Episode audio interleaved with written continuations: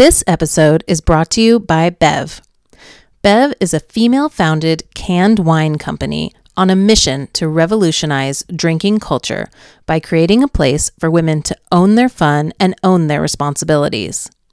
All five of their varietals, a rosé, sauve blanc, pinot grigio, pinot noir, and glitz, are TTB approved zero sugar and made from happy California grapes. For a limited time, they are offering No Sex in the Suburbs listeners 20% off their first online order using promo code suburbs20 at checkout. Their website is drinkbev.com and I have linked out to it in the show notes along with the promo code. Thanks so much and enjoy the show.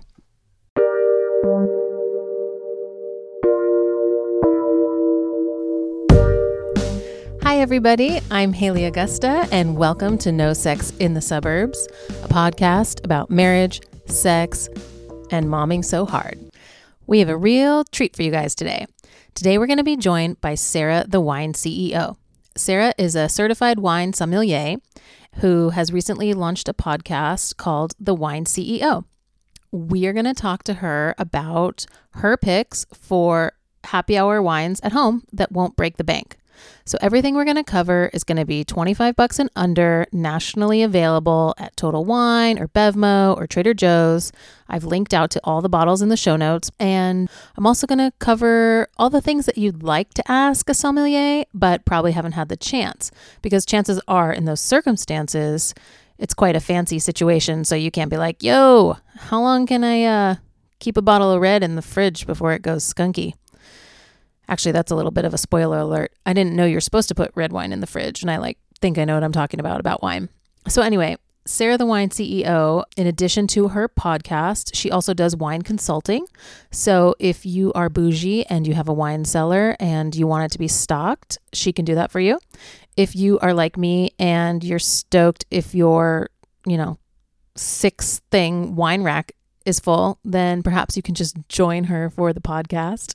She also does virtual wine tastings. So that sounds like a lot of fun, something I'm definitely going to look into in the new year when I need a little bit of a pick me up. And she has graciously offered our listeners 10% off their booking. So if you just mention when you DM her on Instagram that you heard about her discount from No Sex in the Suburbs, she will be happy to honor that 10% off for a virtual wine tasting. So, yeah, if you're listening to this in real time, I just want to say congratulations. You have made it to the last week of 2020, a year that was a real, you know what, show for pretty much everybody, one way or the other. Hopefully, there's only one way to go, and that is up in 2021. So I just want to say thanks for listening especially to all the people who have reached out to me personally. Thank you so, so, so much. It really means so much to me to hear all this positive feedback. For those of you who don't know me, or for those of you who we haven't been in touch for a while, I'm not sure how much you know about my situation, but I had a pretty solid career in sales and media for over 15 years. And about a year ago, my son was diagnosed with autism. So I decided to quit my job and take a step back and quarterback that whole situation. So hopefully it was the right move. And this is my new stay at home mom project. And so the number one thing that you can do to support me is to write a review on Apple. The actual written reviews are how you get discovered. So five stars are great too. And I thank you very much. But if you write a review, you will be my personal hero. Wishing you all the best in 2021, and let's do this.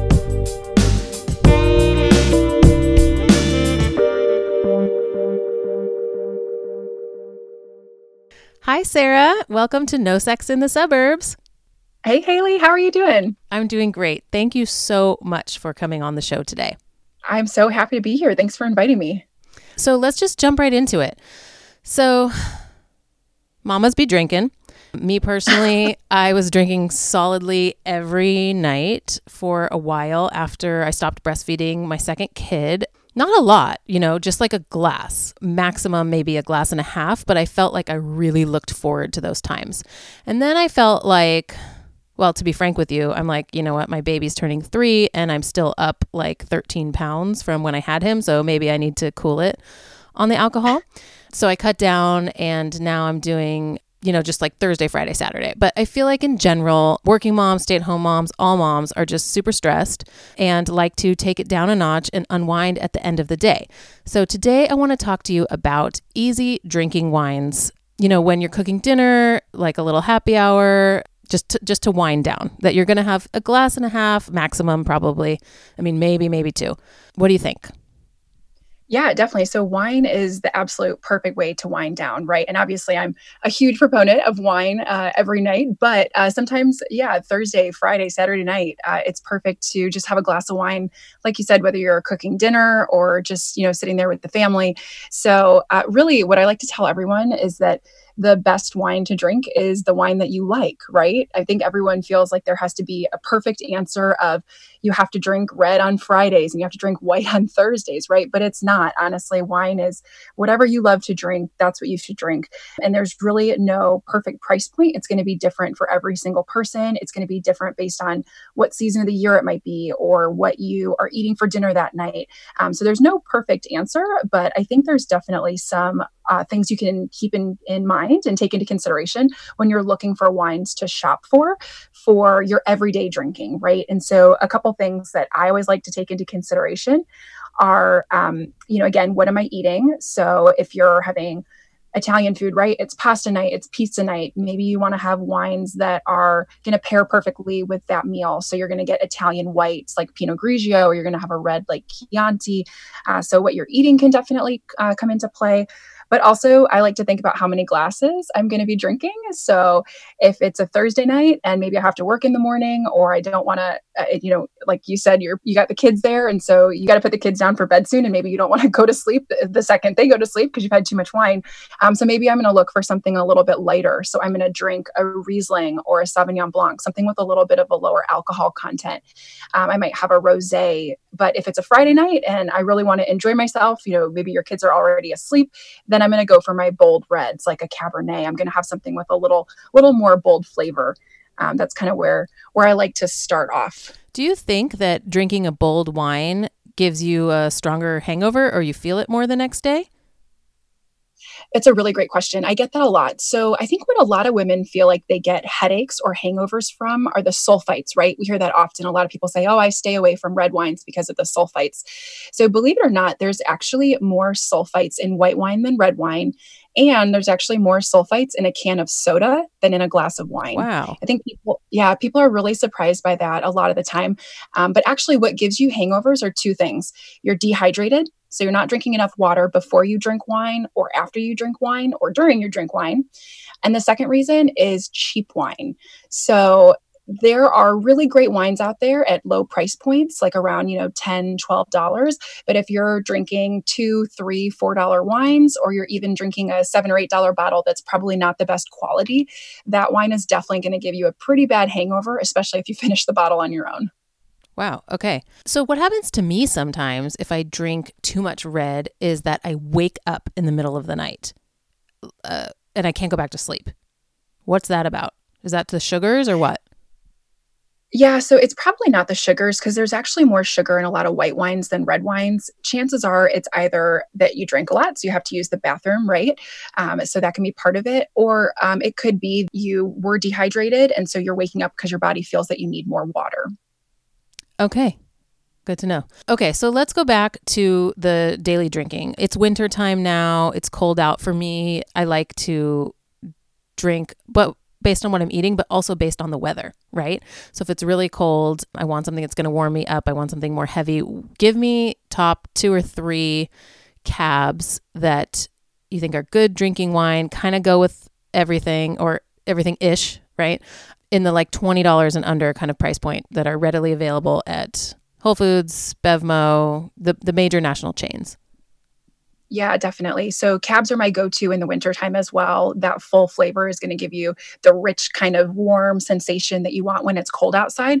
So some of my favorites, I actually love a Cabernet blend that's out of California. It's called Chappellet Mountain Cuvée. It's going to be right around the 20 to $22 mark. It's actually a really nice blend. So if you don't like that full full flavor of a cab, it has some merlot in it as well, which makes it a little fruit forward still. And that one uh, is around like 20 to $25 and so that's a really great option option. Yeah, you can get Chappellet at Total Wine, Bevmo. Um, some grocery stores even carry it. It's definitely a pretty pretty commonly found wine. Another one that's really awesome is the Justin Cab. I love Justin Cab. It's just consistent from year to year.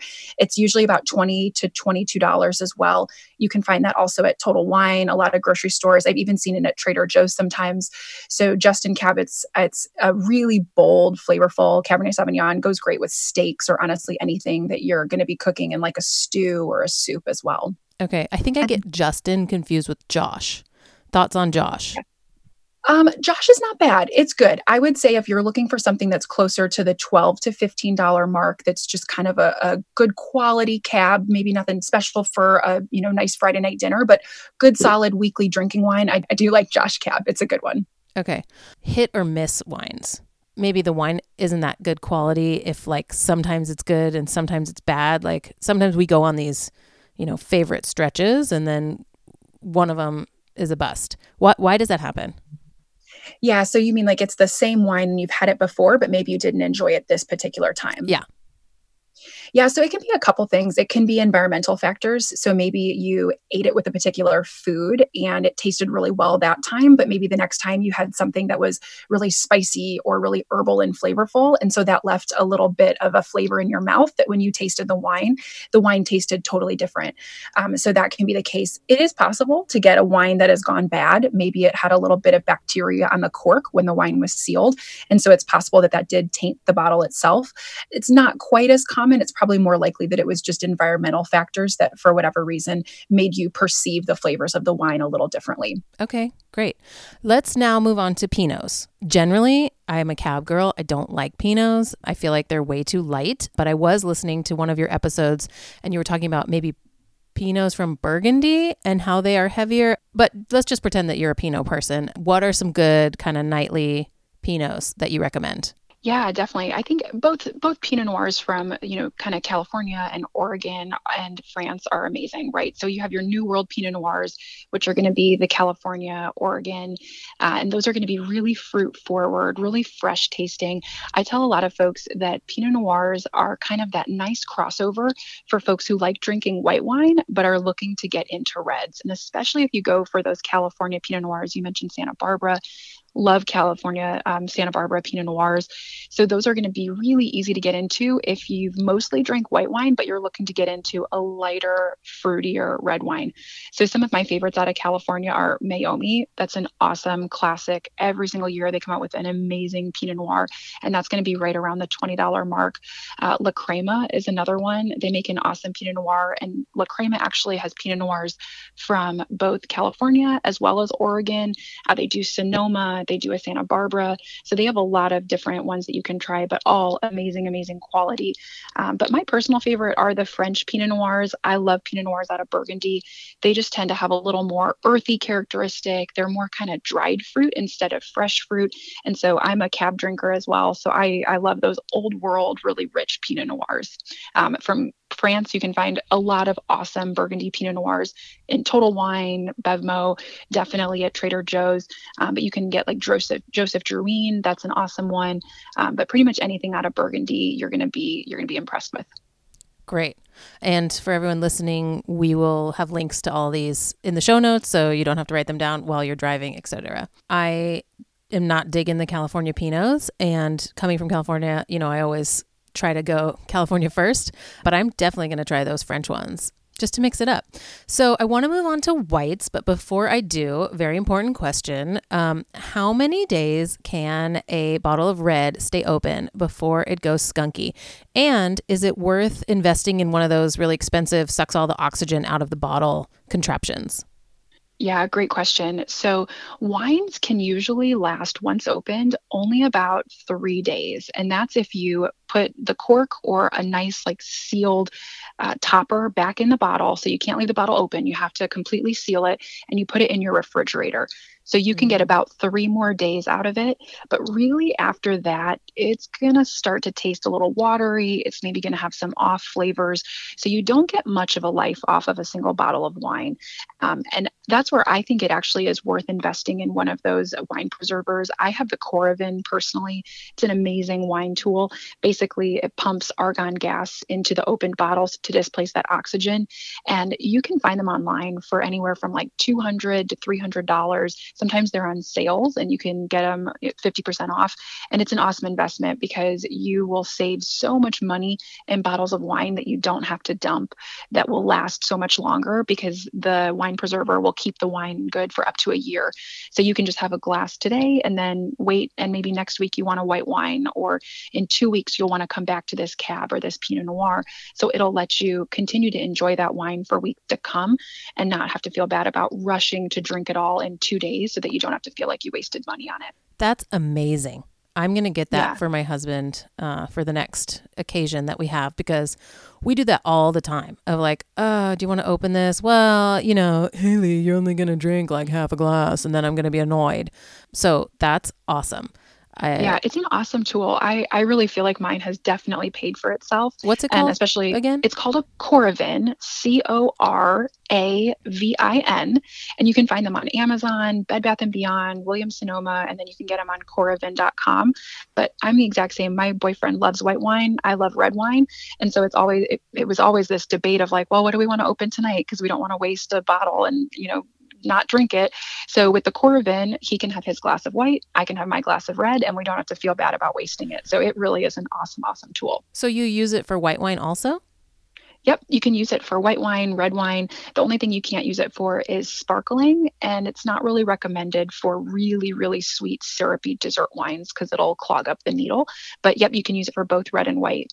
Okay, good to know. Good to know. Okay, so moving on to white, not to make this too much about me, but I'm like very bored of white wines. I feel like Chardonnay is what my parents drank, so that turns me off. I think that New Zealand Sauvignon Blancs taste like perfume. I know they're super popular. so then I go Pinot Grigio, but those are super plain. So then I go to rosé. Like what what what do I do?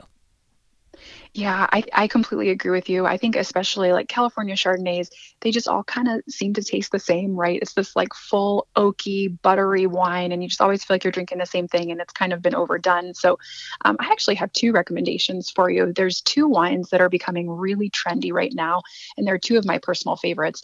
So, one of them is actually Viognier. And I don't know if you've had Viognier before, but it's a wine varietal out of France, but it's becoming really commonly grown throughout a lot of California, especially in like the Paso Robles area and then a little bit farther north into like Carneros. It's a little uh, nutty. It kind of has like pear and almondy flavors. So it's nowhere near as buttery or full as your classic Chardonnay, but it's not quite as light, crisp, and refreshing as like a Pinot Grigio or a Sauvignon Blanc. It's kind of in the middle there. So you can really um, use it with a lot of different cooking styles, and it's really, really tasty. Have you have you had a Viognier before? I feel like I had a sip of one once and I didn't really give it any. You know, I had probably already been drinking a cab for like, you know, 20 minutes or whatever and then tried one. It was like, eh. But I will definitely try it. Any specific, yeah, you can, did you mention specific ones yet? Um, no, so there's two that are really awesome. So Stag's Leap, you may have heard of Stag's Leap because they do awesome cabs yes, and merlots out of California.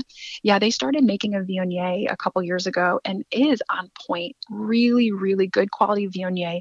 It's very floral. Again, has really nice kind of ripe fruit notes. So that's an awesome one. I think it has a great body to it. Um, there's also Opolo. It's E O P, sorry, O P O L O, um, and that's another one that makes a really great Viognier. And I think theirs is actually a vegan and organic Viognier also, which is pretty awesome, um, but also really great quality. So those are two really, really nice ones out of California. And then obviously there's some great French Viogniers, but I think the California ones are really coming on scene and becoming really popular throughout the US right now. So you can find a lot of them at like Trader Joe's. Uh, again, Total Wine and Bevmo are, are great places to find them as well. Um, and I've even found some good ones at Costco recently. So um, definitely check that one out too. Um, the second white wine, though, that I I, I've been a fan of for a couple years, and I think it's becoming much, much more popular and pretty trendy, uh, is Albarino. So Albarino is actually a Spanish white wine, and it's a, it's commonly found along the coast of Spain, and so it has really good fresh like citrusy notes. It even has a little bit of salinity, so almost a little kind of saltiness to it. And so I drink that in place of Pinot Grigio. So whenever I would have a Pinot Grigio, I've kind of moved over to the Albarino world because it's very crisp and refreshing. It's light. It's an easy weeknight drinking wine. Pairs with almost anything. You can have it with fish. It's amazing with fish tacos. You can definitely drink it with a fresh salad, any type of chicken. Um, but it's definitely I think a little stronger. It has a little more body than Pinot Grigio. I know sometimes folks complain that Pinot Grigio is a little watery or just doesn't really taste like much. Totally. So I yeah, I love Albarino for that reason. It's it's an awesome white wine and there's a lot of great ones coming out of Spain. So you can find some really good quality ones, great price points. I find some of my favorites at Trader Joe's, but you can definitely find some at, at Total Wine and Albarinos tend to be pretty affordable. So don't shy away if you find one for like nine or ten dollars they're still really great quality. Um, but you can find some great ones that are also closer to like the 17 or $18 mark as well. Well, if the good ones are 10 or 11, why pay 17?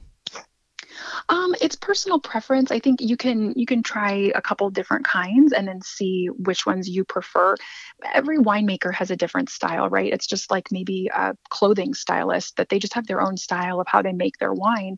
And so you might find one at $11 that you love and you just enjoy the extra lemon notes or the extra floral flavors that you can get in the wine. But someone else might care for, um, a, you know, a $17 or $18 bottle because of the way the winemaker made that. So they'll taste similar, but there might be one that you enjoy more. And and that's where I like to just remind folks that it's not necessarily that it's better if it's more expensive or worse if it's less expensive. It's truly what you like, and everyone is going to pick out different flavors in wine. So you might taste a particular Albarino, and you're going to pick out lemon and lime, but I might taste it and I might taste more uh, floral notes. I might get a little bit of orange citrus in it, or I might taste a little bit of that saltiness. And we're both right. We're both tasting whatever our body is attuned to pick up in the flavors of that wine. And it's just whichever we prefer. So Mm-hmm. I love that. That's the most fun thing about wine and why people go on wine tasting because, like, there's no wrong answer. It's all subjective. It's whatever it is for you is the right answer, which I feel like more people should just live life like that, just in general. I agree. I agree 100%. If um, we all just lived life like we're wine tasting, we'd be happy. Right? Yeah. Okay. We're going to move on to like wine tasting philosophy for life and just expand that. Um, so, what about rosés? Do you have any uh, any words about rosés? Yeah, so um, I think rosés have kind of been overdone for the last couple years. Um, I think that kind of rosé all day trend led mm-hmm. to maybe not the best things in the wine industry. Um, what rosé is, um, it's actually red wines that have had very minimal skin contact, right? So the majority of the time, it's going to be a red wine, maybe like a red grape like Pinot Noir, and it's just had very minimal time with the juice in contact with the skins to give the wine that color, that bold color you're looking for. Um, but what's happened, unfortunately, because of the popularity of rosé, I think there's been a lot of blending of cheap wines, a bit of watering down some of the wines just to kind of bulk mass produce wines to get the rosé out there. Mm-hmm. And everyone's all excited when they see these $2 rosés but then they wake up the next morning with a horrible hangover, right? Or you just feel dehydrated and gross after drinking it. So I think you have to be really careful when you're shopping for rosés. There are some winemakers that make really great quality rosés, and then there's some that are not so awesome. So I love to recommend out of California. I mentioned earlier the Meiomi Pinot Noir. Meiomi makes a wonderful rosé. It has great body, good floral notes, and it's a really good quality rosé. Also, if you're interested in like French rosés, a lot of wines out of Provence are really great quality, but Tavel, T A V E L, is actually a region in France. It's in the southern Rhone, and it's known for making some of the best rosés in the world. And so, a lot of my favorite rosés come out of Tavel because that region literally all they do is make rosés. And so, you know that the wines coming out of there are not blended with cheap grapes or watered down because it's just kind of surplus grape juice left over at a winery in California after they made their other wines. You know that in this region of France, they're making wines specifically to have a great quality rosé. And so if you find something from Tavel, you're you're going to find something amazing. One of my favorites is the Vignobles Chastel rosé, um, and it's actually fifteen dollars at Trader Joe's. It's an amazing rosé, so I love to recommend that one. Oh, this is such great information. I am so glad we had you on the show today. Good. I'm so happy to be here. I'm going to take all the links and just be like, bye, bye, bye, bye, bye. Hooray. Okay, so last question before we go um, that I know that some of my friends are kind of grappling with. Should you join, should one join a wine club, A, in the first place, because they're kind of expensive, B, from one vineyard, or is it better to kind of, you know, diversify your por- portfolio? Yeah, great question. I get this question from a lot of my podcast listeners as well. Um, my personal recommendation is that it is great to invest in a wine club. A lot of times um, you can get great deals or you get to try exclusive wines that you wouldn't normally get to try. But my caveat is to only join wine clubs from wineries. The reason for that is that wine clubs that are kind of these random wine clubs that have fun names and they're marketing all these great bottles that you're only going to get to try from their wine club what is actually happening is that these are usually leftover bottles from a vintage where they weren't able to sell to distributors. Mm-hmm. So, what happens in the wine industry is there's going to be your winemaker that's going to make, let's say, 100 cases of wine, and they're going to try to sell to distributors all over the world that will then place the bottles into our grocery stores and our wine shops. But what can happen is these distributors may only want to purchase X number of cases. And then whatever's left over, the winemaker will sell at a discounted price to folks that are willing to pick up wines, just random wines, and then sell in these wine clubs. So you get this kind of mix of wines and sometimes they're good. They're not always bad.